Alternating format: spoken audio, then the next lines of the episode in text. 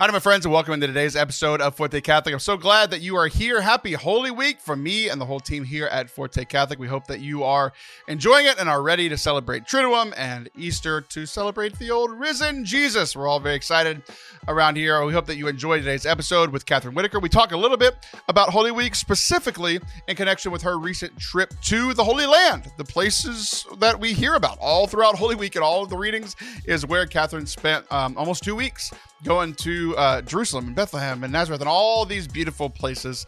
Um, she's going to share how the trip has changed her um, spiritual life, how it's uh, changed how she reads the scriptures. Here's uh, especially a lot of the things that we've heard on Palm Sunday and this Holy Week.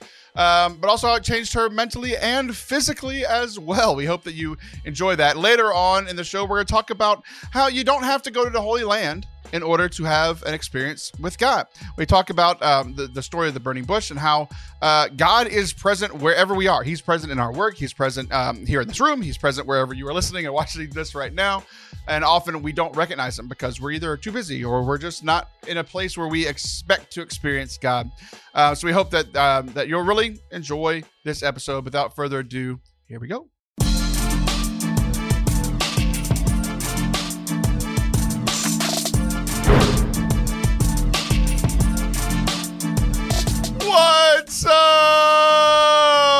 Catholic. I am Taylor Schroll. That is Kathryn Leandro Whitaker. How are you, Kathryn? Good. I'm good. I'm happy to be here.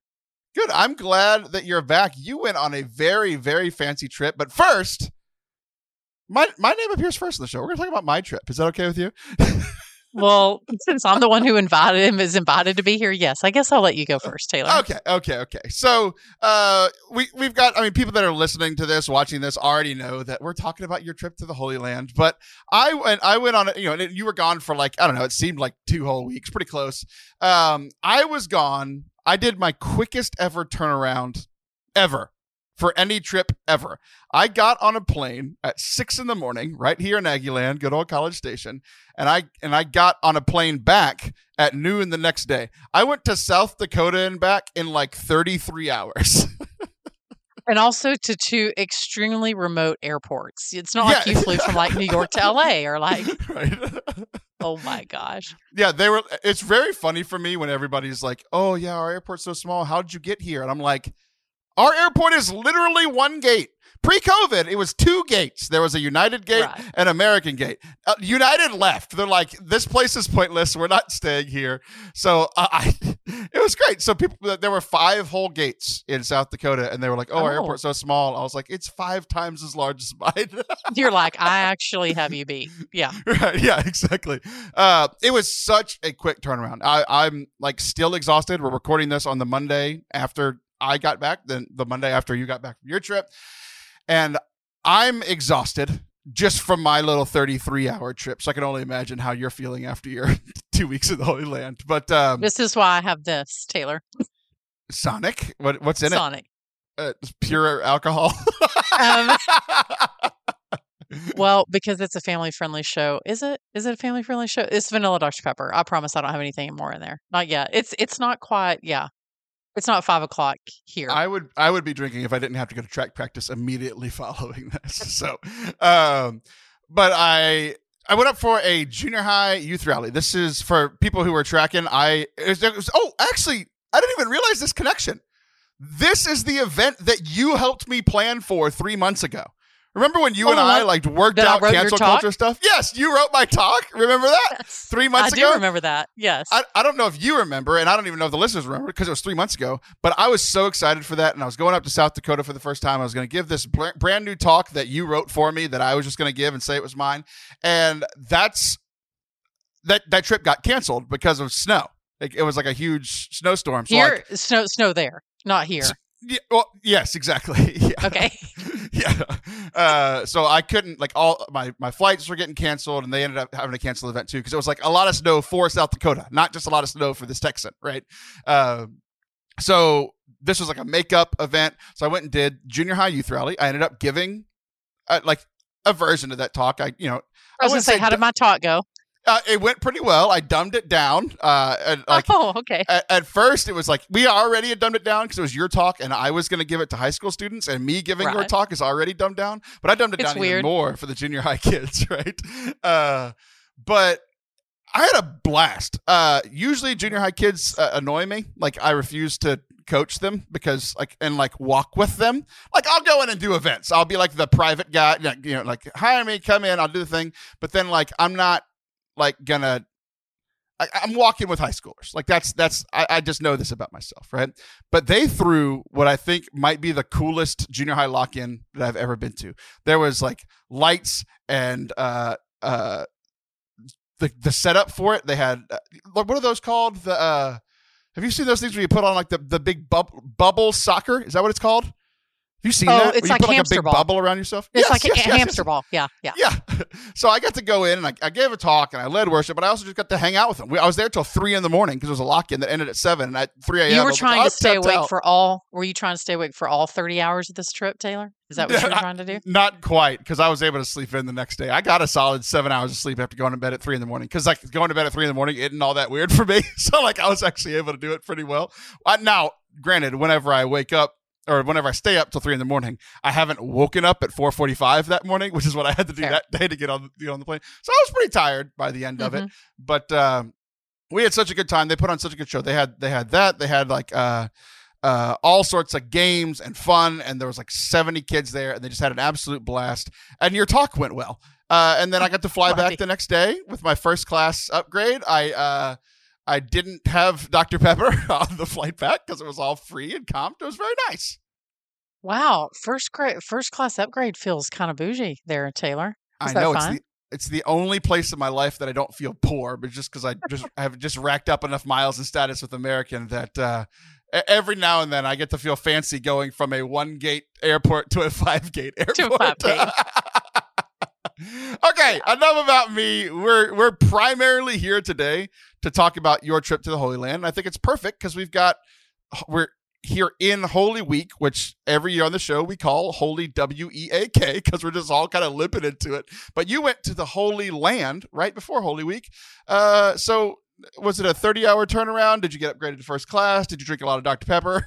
These are the things that I want to know about your trip to. Well, you know, as you were talking about American, I kind of feel like American is dead to me. That was the airline that we flew out, but we actually didn't because they messed up our flights. So I got to fly three different airlines to get there and back. But yeah, we were there um, just a couple weeks. I mean, we just have been home a week and a half. Is that right? Yeah, we've been home a week and a half. So it was 12 days in the Holy Land. So we started in Tel Aviv and then went up yes, to Galilee. everyone's favorite city in the middle. in the- hey, hey, but can I say this? I, first of all, the media has done a terrible job of showcasing the Holy Land because I was prepared to be like on alert and nervous and I was really concerned about flying into the Tel Aviv airport and like they had talked us through like these are the things that you need to know about security. So I was I don't want to say freaked out, but I was definitely more concerned. And we get there and I'm like, is this Miami? Because it was basically like Miami, but with Israelis. And they were so kind and so nice, and nothing was at all what I thought it would be. It was beautiful and stunning. And my daughter and I, she's 17, she went with me. We walked around Tel Aviv the whole day by ourselves and never once was I nervous. It was quite lovely. So started there, went up to Galilee to the northern part of Israel, then kind of came back toward um, Bethlehem over into Palestine, and then ended in Jerusalem. So we took day trips to places like Nazareth and other things like that in the Dead Sea. But for the most part, those are the places that we stayed Galilee, Bethlehem, and Jerusalem. So, I mean, I don't even know where to start, Taylor. It was life altering. And I don't I don't use that word lightly. I've been amazing places. We've been to Italy, we've been to Europe before, but I don't even know how to explain what it's like to be in the same places really that we're walking through in Holy Week, like Palm Sunday. I looked at my daughter and she went to the earlier mass and she goes, Go with God, mom. So I was like, it was that intense. Uh, and she said, Yeah, buena suerte. Hope hope you do okay. And um, it was intense. So I suspect that it- will never nothing will ever be the same. In all the best of ways, but nothing will ever be the same scripture, the way I pray, all of it. We'll get into that serious stuff, but I think I saw something. I could be wrong. I think I saw another way that you got permanently altered. Is that correct? I did. This is when watching YouTube comes in handy. So there's one. Oh, tattoo. just f- Sorry. flexing flexing on the camera, huh? Yeah, there's one. and then this one's upside down, but that's the second one. So the one on my arm is for me. The one on my um, wrist, I guess, is for me. The one on my arm, uh, my daughter and I actually got matching tattoos. oh my goodness, you are you are not a tattoo person in my brain, and now you said the trip is life altering for you. It's life altering for me because now I have to like shift my view of you as a tattoo person. I'm a So I'm one of the. I said on Instagram, I was like, I guess I'm that Catholic person now who loves Jesus, cusses a little, and has tattoos. So here Well, we are. now you need to now you need to uh play guitar become a worship leader and uh when you know wear like a three quarter t-shirt so that whenever you say all right everybody lift your hands the shirt comes down a little and then you can see your tattoo you're like oh she has a past. That's that's what you need to become now. That's who you are in my mind. Well, you're gonna have to give up the dream of the guitar and the singing because that's never gonna happen. you sound and play just like every other catholic musician well, just maybe pop in like some, you know, uh, like I can lip sync like Milli Vanilli, and then I can show off my tattoos. Yeah, I never I love how I'm Uh, upgrading you to cool in my brain, and then you drop a very hip Millie, Milli Vanilli. reference. I only know who that, or I only know what that is because Allison Sullivan has also dropped that name on this show probably four years ago, and I'm like, what is that? I don't even know what that is, and I only know it because Allison explained it to me, and I couldn't Well, tell you a I thing have- about it. I'm so glad I have Allison to back me up. Plus, she's got the half sleeve. I mean, she's like really rocking the tattoo. No, I mean, I thought about it for a really long time, years, in fact. And my husband and I talked about it. Um, my daughter and I prayed about it. Like it just, uh, it felt right to do it. And I know some people have really strong opinions, pro and con. Um, but for me, it was really meaningful. And I don't regret it, and I'm so glad that it's permanent. And it's I smile every time I look at my tattoos now. I never thought I would. These are things that Kathryn never thought she would say, particularly on like in a public forum. But I certainly never thought that I would ever say them. I think I have some family members that may not be talking to me. We'll find out soon. But uh, I love it. I don't regret I, it didn't, at I all. didn't need tattoos to make that a reality. I did that all on my own. Nice. Okay, so explain explain the tattoo. So you have one on. I, I can't even really see it because you're so far away from me. I'll see it when we're editing. But for the people, especially Yeah. for the people listening, what you have one on your wrist and one on like your bicep for whenever you Yeah. flex. Uh, yes. So explain explain the wrist one. That you said that's not the one that's matching your daughter. That's just for you. Explain Correct. the one on your wrist. So it has it's the Jerusalem cross, which is the big cross with the four on each corner. So symbolizing uh, Jerusalem is the center of our faith, and that it spreads to all four corners of the world, and also the four. Uh, main gospel writers Matthew, Mark, Luke, and John. And then it's surrounded by um, ivy, and then it's got three crowns on the top. And then the one on my bicep um, is the Holy Spirit. So it's the dove in kind of three different forms that Anna Laura and I got. So why we chose Earth, Earth, those Wind, were- and Fire. that's right. Why we chose those, we're we're choosing to keep that private. But um, I love that we shared, and we Ah. actually got that tattoo on our arms. We actually got that one at the same time. So the um, the place where we got them, I think this is significant. I think it's a a bigger part of the story. So Razzouk Tattoo has been tattooing pilgrims for 700 years in Jerusalem. So since 1300, and it's in its that guy must be 28th. very old. They're in their 28th generation of family members. Like Wow. it's impressive. So the dad was the who's the 27th generation is who gave me my tattoo, and it was his son, um, who's the 28th generation, who gave Anna Laura hers. So that sort of seemed appropriate and Yeah. pretty lovely. Yeah, I love That's the awesome. significance of that. Yeah. So going back to the one on your wrist, the cross. Why why does it have three crowns on the top whenever Jews just wore one? Um, well, so they have they actually have stamps. So that's what makes them unique is that they have a stamp, and these stamps are ancient, 700 years, and so they stamp you with the tattoo, and then they tattoo it on you. And so that's the way I, I the meaning of that stamp meant a lot to me uh, personally, and so that's the one that I chose to do. So you can remove any part, like you can put two or three different stamps together. You can make them bigger or smaller or whatever you want to do. So yeah, I chose it to put it there, and I like the size, and I Oh, love all the things wait. on it. so the stamp is the cross is the stamp. I don't get the three why there's three crosses. That's their like their stamp. There, that was their like the way that the stamp comes is that way. Like I, I think below it, it had the words Jerusalem, and I had them. I said, "Don't tattoo that part. I don't want that part on there." Um, so you can. They have hundreds of stamps that you can take and like put them together, or take one thing off and put something else. So you can sort of create your own permanent inking, however you want it to look. So I like the way that one looked, so that's what I chose. Nice. Yeah. Um. Okay. Now that we spent half the time talking about your tattoos, let's talk about you know actual faith in the Holy Land. So, Holy Land stuff. uh, you said you went to Bethlehem and Nazareth. Let's start at the. You said I don't know where to start. So let's start in the beginning of Jesus's life. Um, so Bethlehem and Nazareth. What uh, you- went there? What were what were your biggest takeaways from uh, Bethlehem and Nazareth from the Christmas story as we head Well, one? And I think I knew this going into the Holy Land experience, but I don't think that it really sunk in until we got there. So, the way that it works, if you go with a group that's Catholic, is that wherever you celebrate Mass, so for example, when we celebrated Mass in Bethlehem at the Church of the Nativity, you actually celebrate the the readings are from that particular mass meaning so we did the christmas readings in bethlehem which is really meaningful because like when we were in Bethany, we did the readings about Lazarus, uh, where he was Oh, raised cool. from the dead. So you're not necessarily doing the daily readings, unless, of course, it's a Sunday.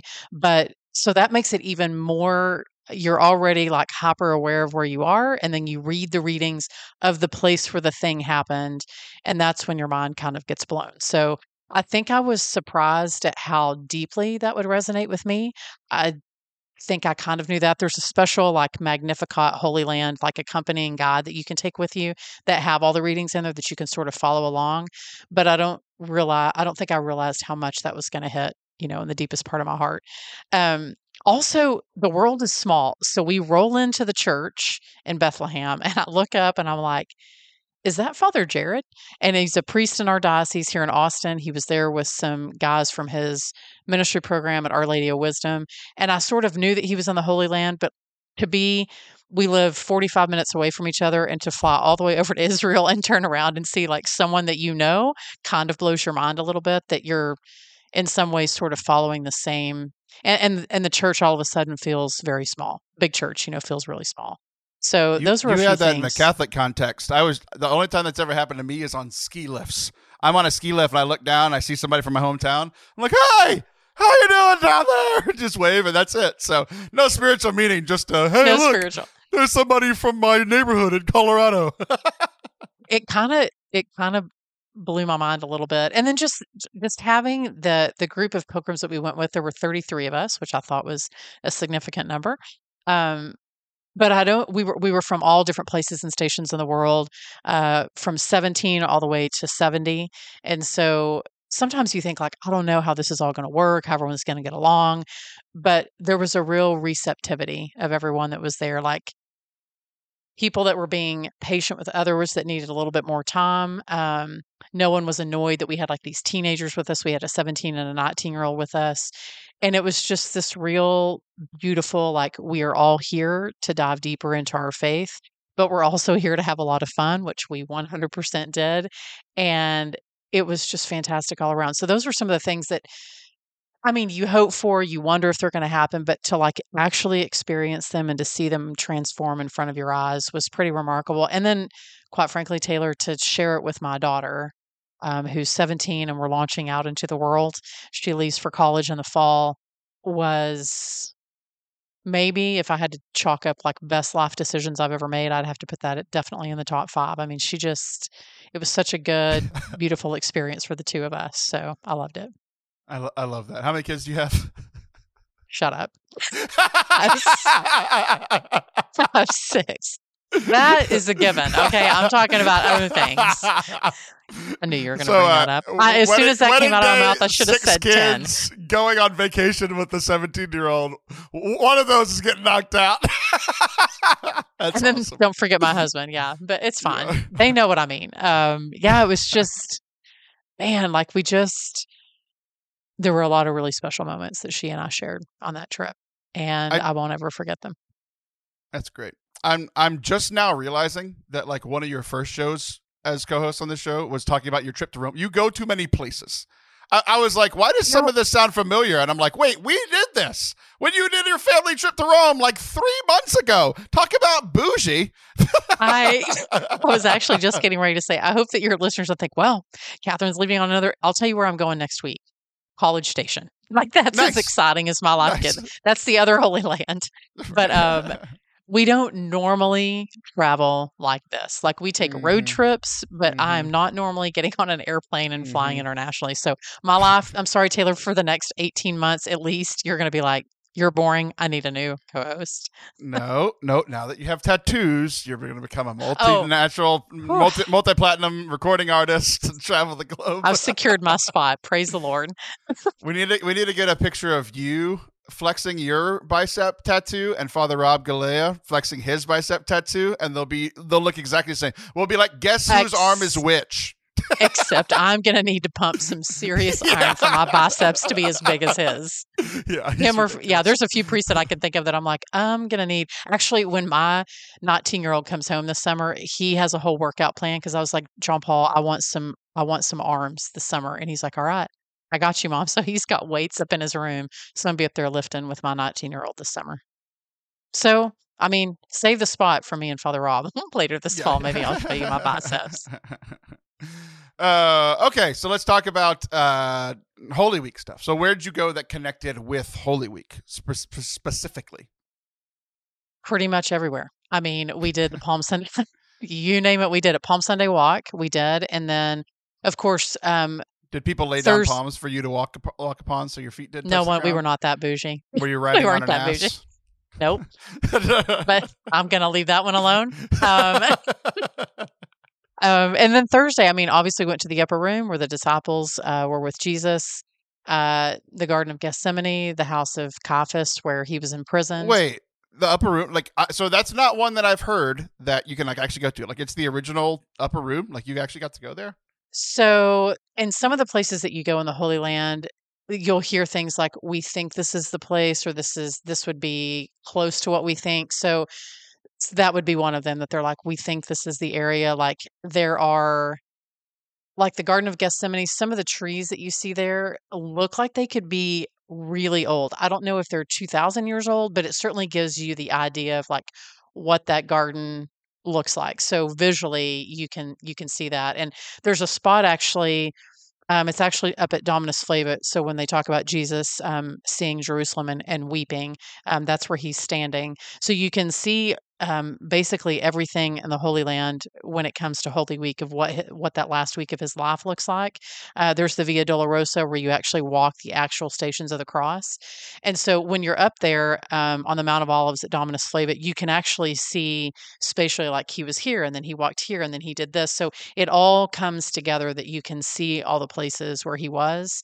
And for me, that was sort of the end of the trip. So we were able to sort of see how it all played out visually right in front of us. So now when I read the scriptures, I mean, I guess there were some things that I thought maybe seemed bigger or or maybe they're smaller like the garden of gethsemane I, I would say is the only place that looked like i thought it would and not because i'd watched like mel gibson's passion of the christ but um it's the only place that in my mind looked similar everything else i was like hmm.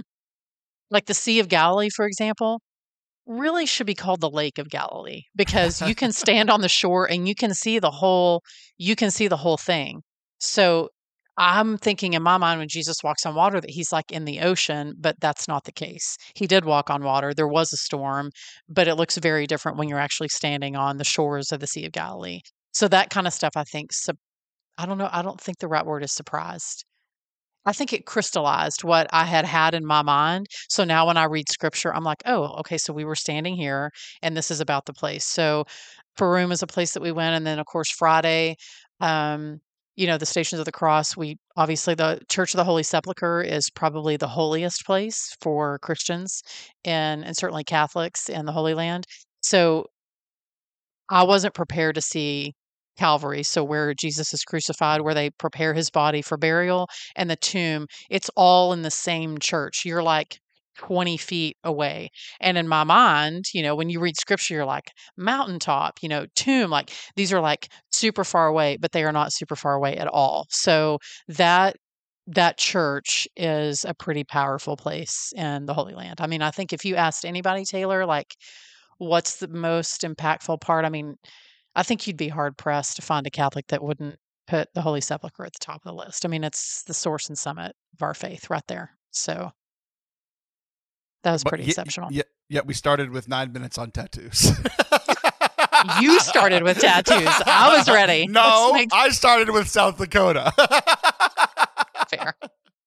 fair. Uh, okay, so you you had mentioned that you, you know, like I, I've heard of a few people that come back from the Holy Land. They're like, it says it completely changes how they interact with Scripture, how they read Scripture, how they interact with readings. Which, like, yes, we're literally in Holy Week where these readings are coming up. So, uh, you said you've all you have already experienced Palm Sunday since since the trip. You have not yet experienced, uh, you know, Holy Thursday, Good Friday, and either Saturday or Sunday. You know, which, whichever day you want Jesus to rise, you get to pick by which mass you go to.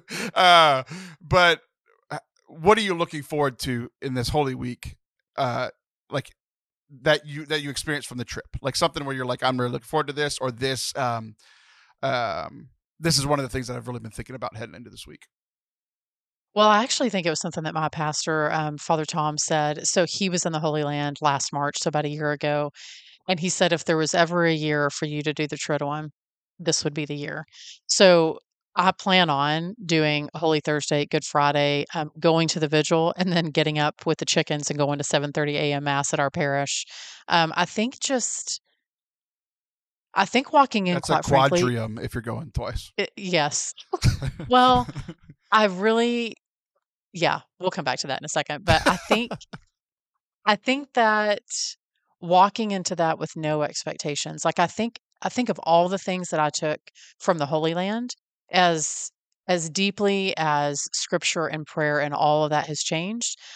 I think my interactions with people have changed. Um, and I think that maybe that was what I needed to take from the Holy Land is how I interact with other people and maybe the the charity that I give them. And so I think as I enter into the Triduum, I think I'm really looking forward to just being, just knowing that I have been there and then and then to come all the way back and no matter where you are in the world, you celebrate the same mass, you hear the same readings. And to me that feels really full circle to know that whether I am in Jerusalem or whether I am in Austin, that what I hear on the Triduum will be the same. I think I I mean, I think it was a year ago. I did an, actually, speaking of Father Rob, I did an interview with him and I was asking him, I said, of the Triduum, like, what's your favorite of all pieces of that particular Mass? What's your favorite part?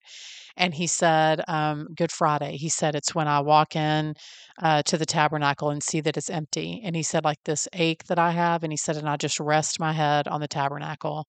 And that that whole interview of of him talking about you know this uh, longing that we have to be unified with Christ, and the, he said it much more eloquently than I am. But I think maybe it will be Friday. I mean, Friday's always been the service that meant the most to me. Growing up Protestant, we did the Holy Thursday, Monday, Thursday kind of thing, and then skipped over, and then basically it was Easter. So for me, Good Friday has always symbolized like the uniquely Catholic part, and maybe that's the part that I'm looking forward to the most. Um, the absence of Christ and the longing for Him for Easter Sunday. Sorry, So- that got deep fast. It's a, it's a weird answer. What are you looking forward to this Holy Week? The absence of Christ. I know. I thought about it as I said that, but it's true. It's true. Yeah. Um, I got too much Uh, Christ in the Holy Land. I'm looking forward to a break on Friday. like this, like I think it's like the complete and total surrender. You know, we don't like to give up control in our lives, and so to surrender that to a Lord that loves us deeply feels very vulnerable. Yeah. So it's And not I- usually a place that I feel comfortable, but I mean, why the heck not? It's Holy Week. And I, you said you didn't say it as eloquently as Father Rob. I think you said it just as eloquently. It just sounds better when he says it because he has an accent. It has nothing. uh, You have a very deep. I do too, but not as Texas good accent, as his. But it's not as cool as his. He's got that like uh, middle European, or you know, I guess it's Maltese. Eastern Eastern European slash Australia. There's nobody with an accent quite like him. Uh, there's a few people with an accent like you. They just don't usually allow them to talk on on camera. They've banned them from podcasts. yeah, exactly, exactly. Oh man, it, what's really funny uh, to close out this beautiful uh, conversation about Holy Week, uh, we're going to end by talking about your accent. Uh, you know, I, I have I don't know if I've told you this on air before. Uh, maybe we have, and maybe we're, maybe I talked about it. The last time we talked about it was well, the last time we talked about a trip that you went on three months ago when you went to Rome. Uh, but the little clips that I make of of every episode, we have a there's like AI that like re, like listens to it and gives captions, and it gets mine correct like 85 percent of the time. It Probably doesn't know you're a human being. It doesn't even know that you're speaking English. It's like, what is she even doing? It's like, hey, this is Taylor saying, hello, welcome to Forte Catholic. How are you? And then it's just like, beep, burp, burp, bop, burp, bop. That, that like was R2D2. Exactly. it's all ones and Oh zeros. my so gosh. Well, someone asked me, they're like, hey, don't you know that Instagram, like, you can fix the captions? And I'm like, lady, if I spent all that time fixing captions on Instagram, I'd never have time to get on Instagram. Like, it's just, so I figure it's like a fun little pay attention game. Like, um, it is fun because it makes you say things you definitely didn't say, and we've talked about some of those because you you definitely wouldn't have said what you said some of those times. sometimes I do have to like go back and read them and be like, um, or sometimes when I say ice, I C E, it thinks that I'm cussing and it like, beep, you know, like bleeps it out. I'm like, no, I was just saying ice, but Yeah. whatever, whatever, Instagram. That's awesome. Well, good. I'm glad that you enjoyed your trip. I'm glad that you didn't come Yeah. back with a, uh, uh, you know, Holy Land accent. You still got that good old Southern Texas accent. Um, I'm looking forward to Holy Week too, but I'm looking forward to the opposite way. I've had enough absence of Christ this Lent. I'm looking forward to having a non-absence of Christ. So we're going into uh, you're you're going in with very different expectations than I am into our holy W E A K. So uh, I'm glad you enjoyed your trip, and like honestly, it's gonna take me a few days to get used to Kathryn being a person that has a tattoo. I like I I think I thought I was a little bit cooler than you, and now that's over. It's just over. Like there's just no. I have no chance anymore because I can't even get Well- a tattoo because I'm too fat and hairy. I look Oh, stupid. st- you know what? I'm going to tell you what Allison told you. Don't say that about yourself, Taylor. I love you just the way that you are. I don't. But you, you wouldn't talk to your kids that way, or you wouldn't talk to your wife that way. So I I am honest with people. I talked to like I had a conversation with one of my athletes the other day. I was like, "Look, you need to start working a little bit harder. You're getting a little pudgy." So I am honest with people. I think that you are honest with people, but I think that you're more harsh on yourself than you are on other people. Yeah, because I'm the worst person I know. Taylor. it's all I it need- all scales very well. I need Allison to back me up here. Yeah, that's what you should do sometime. You should have Al. We should do. We should gang up on you. You should put the two of us together and do an interview with you. that sounds No, terrible. you're you're already shaking your head. You're like, absolutely not. She actually just asked me like, "Hey, I've got this friend in town. Do you want to do an episode together?" I'm like, "No, I just I just want to talk to people one on one. It's just so much easier. So much easier." We love And- you, Taylor. Well, uh, that thank you. Don't go anywhere. We'll be right back.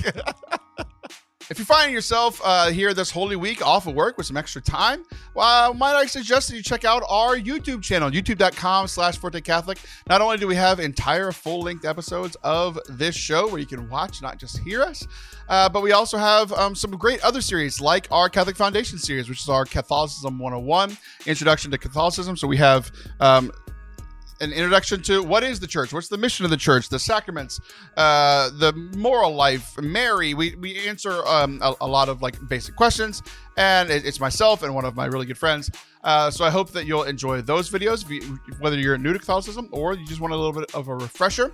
Uh, she has a master's degree and I have half of one, so hopefully you can learn something over there. We also have our a Catholic Perspective series where we look at some of our favorite movies, TV shows, books, uh, and, and talk about those. So we've got a lot of your uh, favorite uh, entertainment media over there that we share about from a Catholic worldview through a Catholic lens.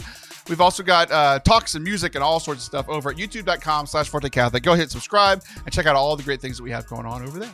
Welcome back to Forte Catholic. I am Taylor Schroll, and that is Kathryn Holier Than Thou Whitaker. wow, I quit, Taylor.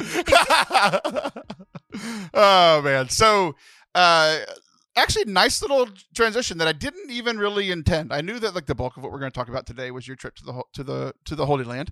Uh and something that I've been focusing on the last uh, couple of weeks is actually something uh, it was a video that came out when I was in college by a guy who has now been like canceled by the Christian world.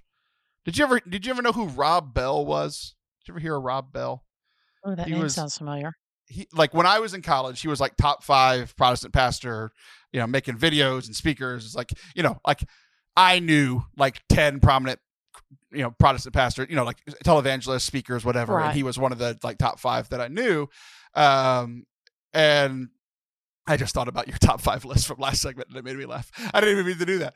Uh, but he, he had this video series and it was called, um, th- this particular one was called Breathe. And I don't agree with, uh, um, I didn't agree with everything he said back then. I don't agree with almost anything he says now. But this like four minute video uh, called Breathe, uh, I think it was called, it was Pneuma, which, you know, a lot of people know now is, you know, the, the Greek word for, for breath. Um, we know that because of him. Like he's the one that made it popular. Like in you know, the scripture scholars like, oh, we've known it for years. I'm like, yeah, you're a nerd. You don't Yeah, have because you've been studying it your whole life. That's right. Um, but he talks about the the ruah, the breath in the Old Testament, and the pneuma, the breath in the New Testament, and uh, the story that he used was the story of Moses uh, and the burning bush, which is a story that we've all heard a bunch of times. Like it's a, it's one of those stories that like makes the childhood cut. Like we all heard that whenever we were little kids. It's like Makes hey, there's a burning bush. You know, like you know, like you know, there's all this little. You know, it's like we pick eight stories that are palpable for the kids from the Old Testament. That's one of them. And he's talking about that story, which is yes, a story we've all heard a ton of times, but it was a realization that has stuck with me since then. It's been over a decade since I've been in college, and this has stuck with me ever since then. That Moses, so Moses, you know, he was born, put into a ba- wicker, whisker ba- wicker basket, pushed down the stream, raised by the Egyptians, became second command, blah blah blah. Uh, but then he kills an Egyptian, right? That's that's the book of Exodus in like four seconds. So I was gonna say some- that's pretty good. That's pretty good, Thank Taylor. you, thank you. Um, I give talks on salvation history pretty pretty often, and you have to put like four thousand years in thirty minutes. So I've got it down pretty pretty tight, you know. Uh, The cliff notes. yeah, exactly, exactly. Um, so he kills a guy and he has to flee. He's gone for 30 years. That's a long time from when he kills the guy before he comes back and says, "Let my people go." Like he's an old man when he comes back, uh, and he's he becomes like a farmer. He gets married, he, he meets his family, blah blah blah.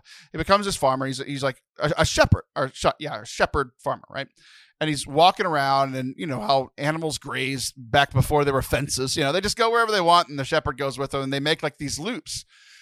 And what uh, Rob Bell pointed out was like this is a loop that Moses would have done multiple times over the course of 30 years. So he's walking around. You know, let, let's just for for argument's sake, let's just say it's like a five mile radius, right? So how often are you going to walk in a five mile radius around your house? Pretty often over the course of 30 years, right? Like multiple times a week, multiple times a month, like depending on how you're farming and how you're walking, right? It's a lot, is the point. And uh, whenever God starts talking to Moses through the burning bush, he says, Moses, take off your sandals, for you are standing on holy ground. And that's like the part that yeah, we all we've all heard that story. Yeah, it's all very nice. We've all made weed references about the burning bush. It's all it's all fun and games. We're all used to this part, right? But the part I wasn't used to was that Moses had been walking on that holy ground for 30 years and didn't recognize it. Hmm. Right? It's not like the the ground just became holy 30 years. It's not like God's presence was not there for 30 years. It's just like Moses either there's multiple options. He wasn't ready to see it, or God wasn't ready to reveal, it, reveal himself, or things hadn't gotten bad enough in Egypt or whatever that God was whatever, right? But from like a like a human perspective, it's like it was holy ground that whole time, and he just didn't recognize it Mhm. until God made a bush burn and started talking out of it for Moses to realize that he was standing on holy ground. So, uh, it hit me th- during this last part of Lent where I'm like, where are those places where I'm walking constantly and God is there and it's holy ground and I'm just not treating it as such or not Mhm. recognizing it as such? I'm sitting here like, please don't make me answer this question. okay, so the question is the question that I have for myself. Uh, the question that I uh, there's there's really two. There's really two questions. One, they're both serious questions, but the second one gets even more serious, right? But where is a place in your life where you have encountered God where you didn't expect Him? right? So I, I think a lot of people come on to podcasts or give talks. They're like, oh, I went to adoration. I had a great experience. Or, you know, those people who are talking all the time who are like, oh, I went to Rome and, and Israel and I had an experience with God, you know?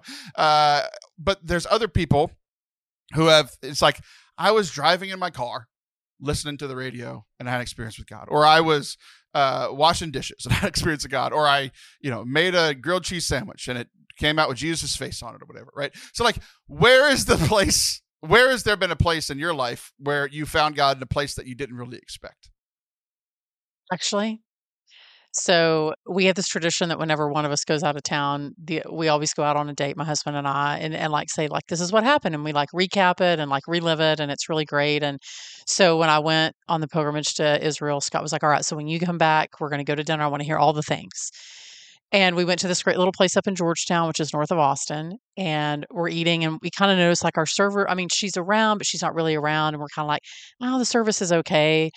And then she comes up to the table and says something and, and, at that point we were talking about our kids and she was like oh you're on a date you're not supposed to talk about your kids and i was like oh we were just mentioning this one thing i said really we're here because i just got back from israel and she said and then all of a sudden taylor like this person who was not interested in giving us our food not really interested in being around all of a sudden she like sets the little book down that has like the receipts and everything she sets it down on the table and she's like what what was it like and for the next 10 minutes, we talk about our faith and God and Israel. And she was fascinated. She's like, I've never heard of Christians going to Israel before because I think in some people's mind, um, you're only you only go there if you're Jewish or you only go there if you're Muslim.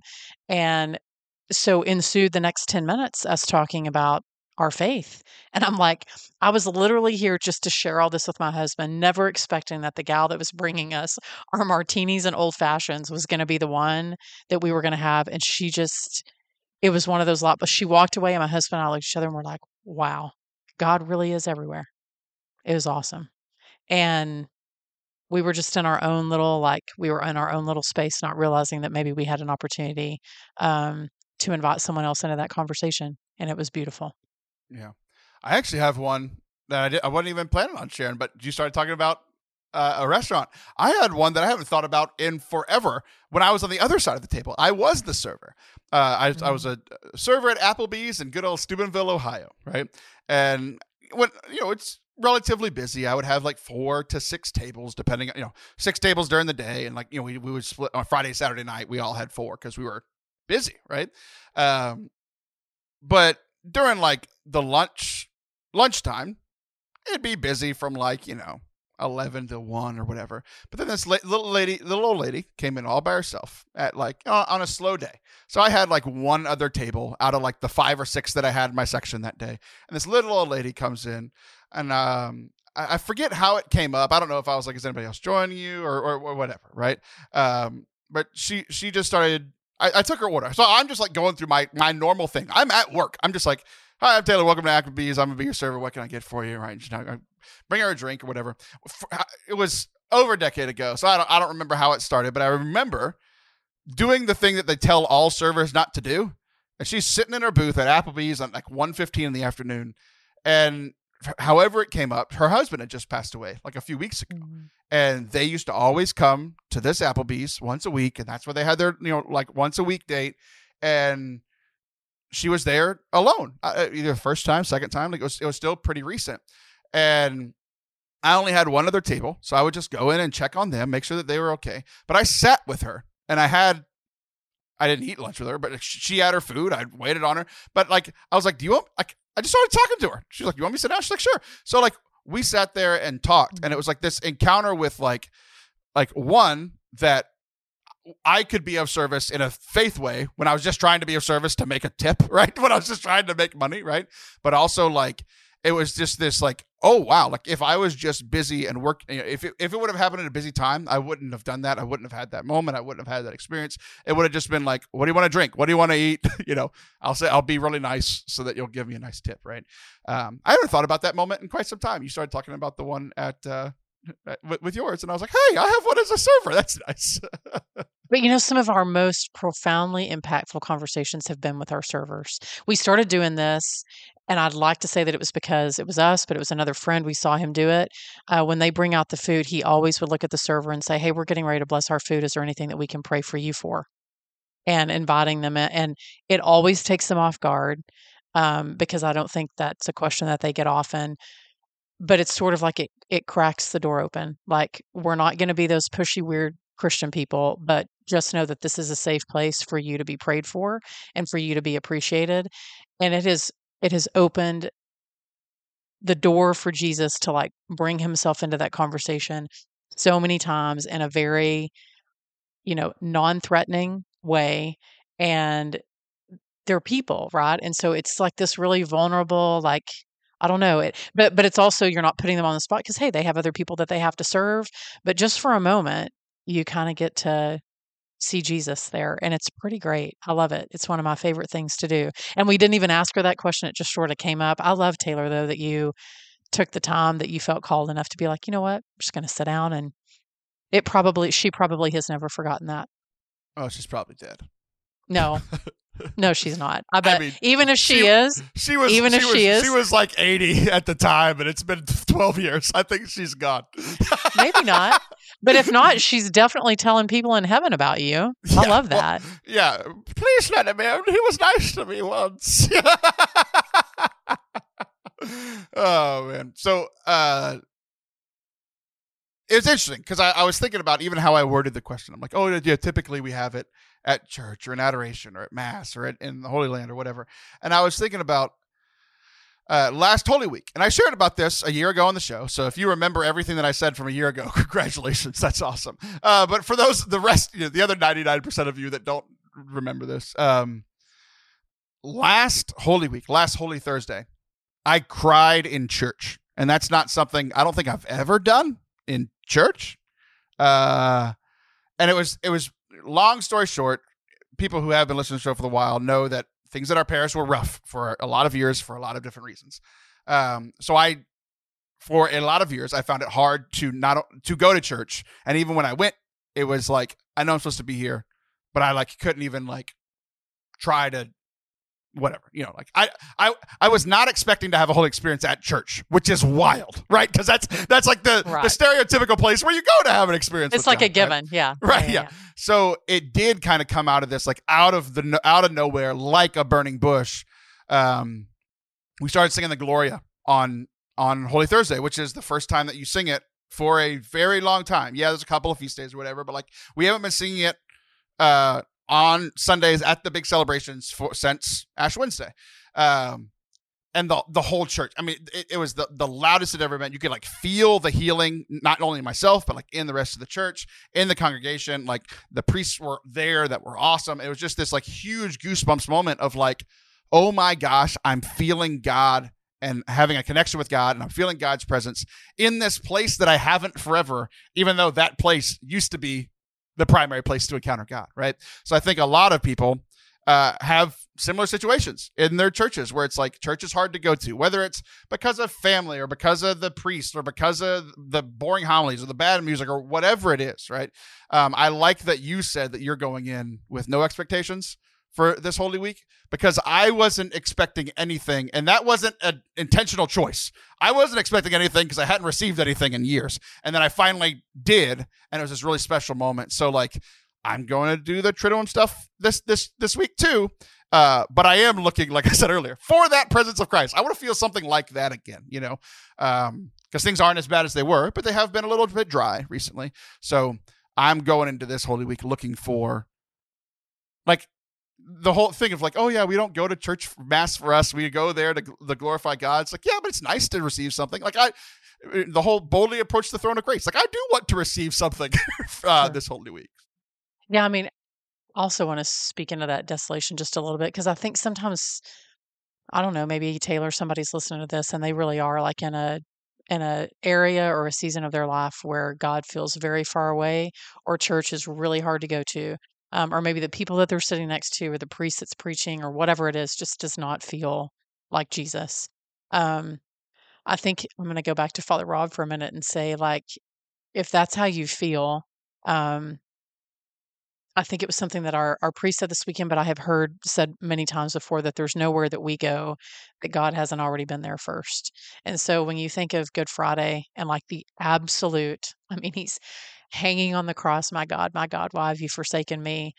I think that a lot of us can identify with that. And so I think it's okay if you go and you're like, I am getting absolutely nothing because eventually God will show up. He will, you, there will be a moment that you will be um, surprised, I think, by the enormous amount of love. And it may take months, years, decades, I don't know. But I just know that in that desolation of Friday, um, that it, that that's not the end. That's like the middle of the story and it ends. You know, we all know how the story ends, but I think when you can walk into a parish or into a, a religious setting and just say seriously like whatever God wants, like hands raised whatever God wants, knowing that he's going to give you what it is that you need in that moment and trusting in that, um, I think is maybe the biggest um, I think it's the biggest hurdle of our faith because we want to feel Jesus, right? Like on Easter, people are like, I need to feel some Jesus today. And maybe you're maybe Easter Sunday is really hard for you. Maybe you're missing somebody in the pew that should be there.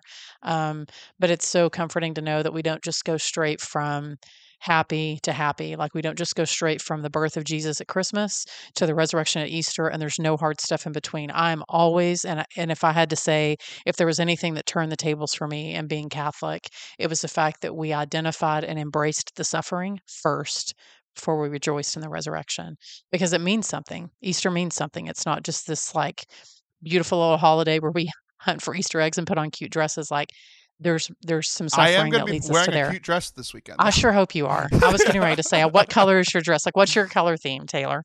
It's it's a it's like a, a muted yellow.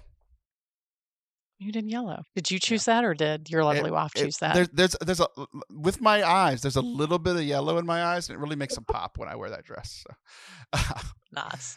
Um, okay, so we we talked about Moses and uh, the burning bush, and so like one of the like, one of the connections to that story that you were kind of, kind of piggybacking off, off what you just said is that Moses, um, where was God for that whole thirty years? Because I would imagine that it felt like God had abandoned him because you know God had uh, Wow. saved him as a baby and built him up to be you know second to Pharaoh and had this life, and then he killed somebody. And it's like okay, I guess I screwed it up. I'm gone from God now. And he just went and hid for 30 years in, in, in the uh, being a shepherd. And but where was God that whole 30 years? He was still there. It's just like Moses didn't recognize him for whatever reason, right? So it's like there are even when we feel like we're far from God or we whether we did something that we that we think God, you know, we can't come to God because we did something so bad or things were just so dry out in the desert like Moses was, right? Um but uh the second part of this story that really hit me, this is where we get to the hard question, which I texted you. Uh, My gosh. And I was uh, like, wait, that wasn't the hard question. no, Did you text me question. this? I, I did earlier. Where is a consistent place in your life where you are not seeing God? So, like, like a category. So, what I mean is, like, Moses wasn't seeing God while he was at work, right? He was shepherding. He was herding, right?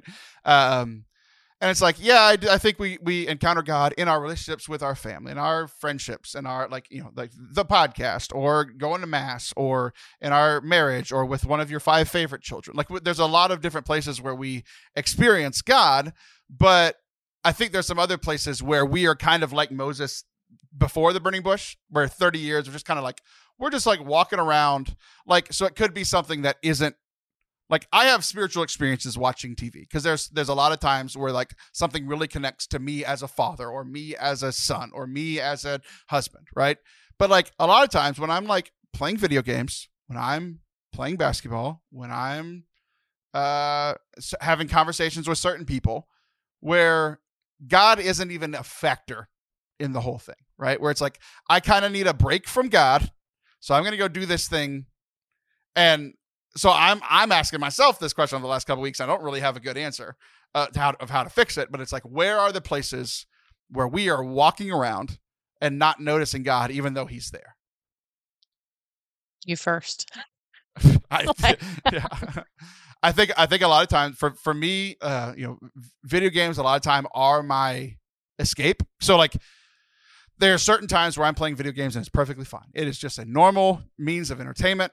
But there's other times where I am playing video games instead of having a hard conversation, or playing video games instead mm. of praying, or ha- playing video games instead of uh, like I, it, a lot of times I'm overplaying when I'm stressed because I just like and it's not like I'm being lazy. Like a lot of times I play video games a lot after I've had the longest day of work because I'm stressed out. I'll mm-hmm. work for 13, 14 hours a day and then I'll play video games for the other three or four, right? Where it's like, I, but I didn't handle anything else in my life, right? Where I didn't handle like my personal health. I didn't handle uh, relationships well. I didn't handle my prayer life well, right?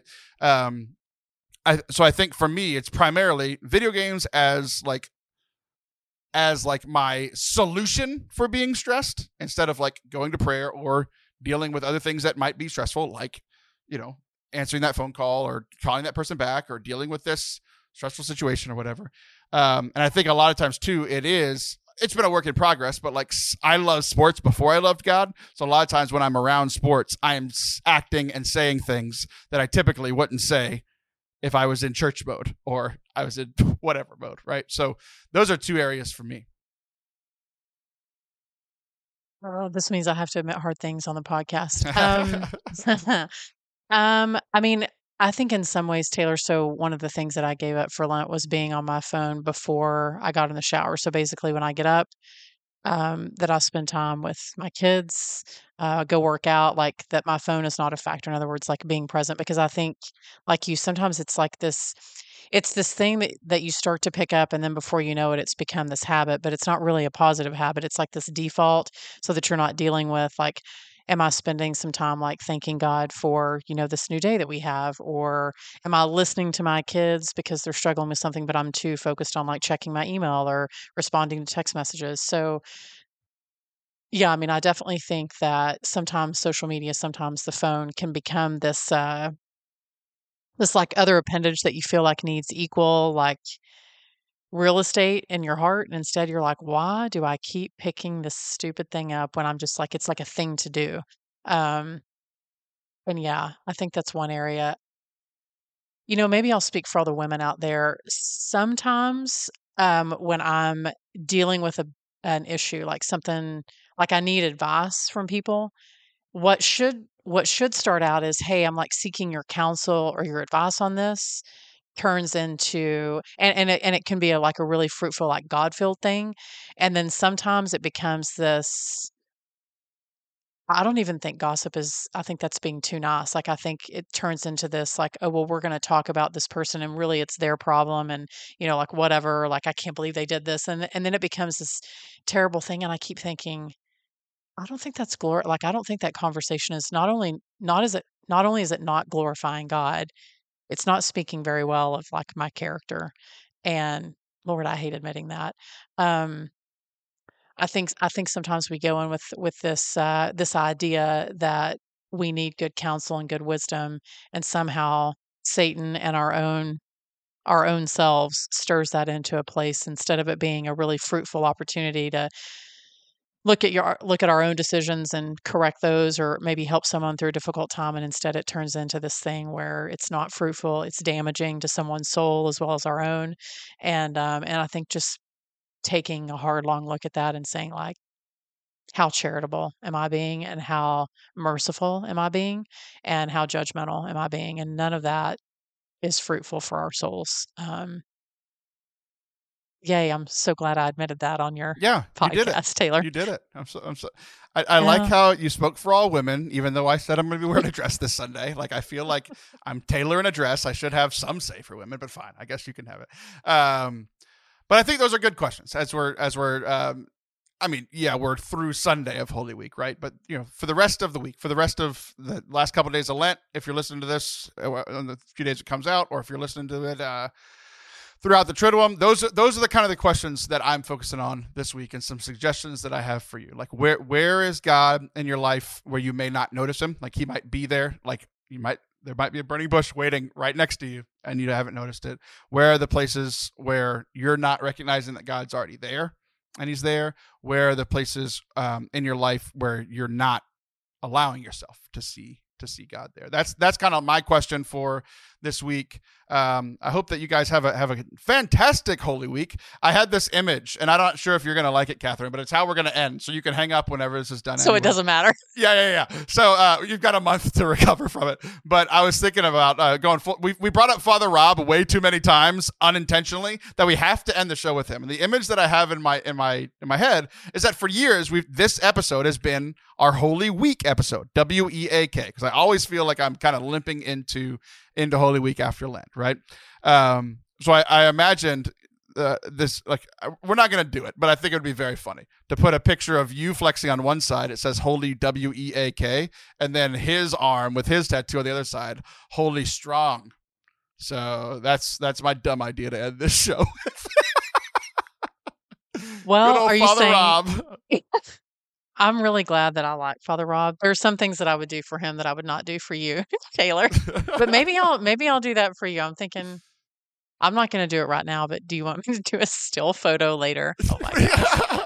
of you flexing, it'd be so no, that way I can that way I can Photoshop it. And wait, wait, yeah, uh, I was about to say th- this, Look, you can take the picture. You can send it to me if you want, but it's your pre summer workout with your son picture. You have to have a pre and post picture for that. So you go ahead Okay. and take the pre picture. But I think it would be very funny. Now I'm kind of into this idea. We put it up and we use his arm without telling him, and then just tag him anywhere, and he'll be like, "What the heck are y'all doing?" It's like what is going on? I'm trying to like- celebrate Holy Week here. Father Rob, we talked about you for an entire hour, and we didn't even. You weren't in the notes at all. We just both brought you up multiple times. So. Isn't that crazy? Well, he's a great priest with um, a lot of, I think, challenging. Uh, I think he challenges us to be better Christians. There are lots of great priests out there, and he happens to be one that came to mind. I love that both of us mentioned his name. It wasn't. I did. I looked over my notes. I was like, nope, not in my notes either. Yeah, I was like- it was just kind of became a running thing. So, uh, final reminder: pray for your priests this week. They are so incredibly busy this week. So, uh, pray for for Kathryn's bodybuilding experience this summer. Pray for your own Holy Week. Pray for our priest this week. That's Kathryn Whitaker. I'm Taylor Schroll. She'll be back next month. I'll be back in a week.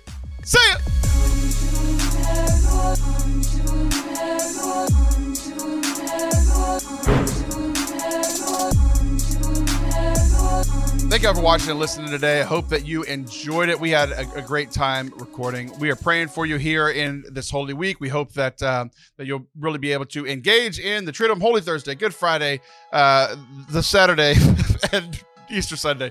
What is it called? Good Sunday? Uh, what is it, Saturday? I don't know. Um, quiet Saturday. Uh, lack of presence of Jesus Saturday, I think is what Kathryn was calling it. Either way, we are praying for you this week. Please pray for us, and we'll see you very soon. Love you.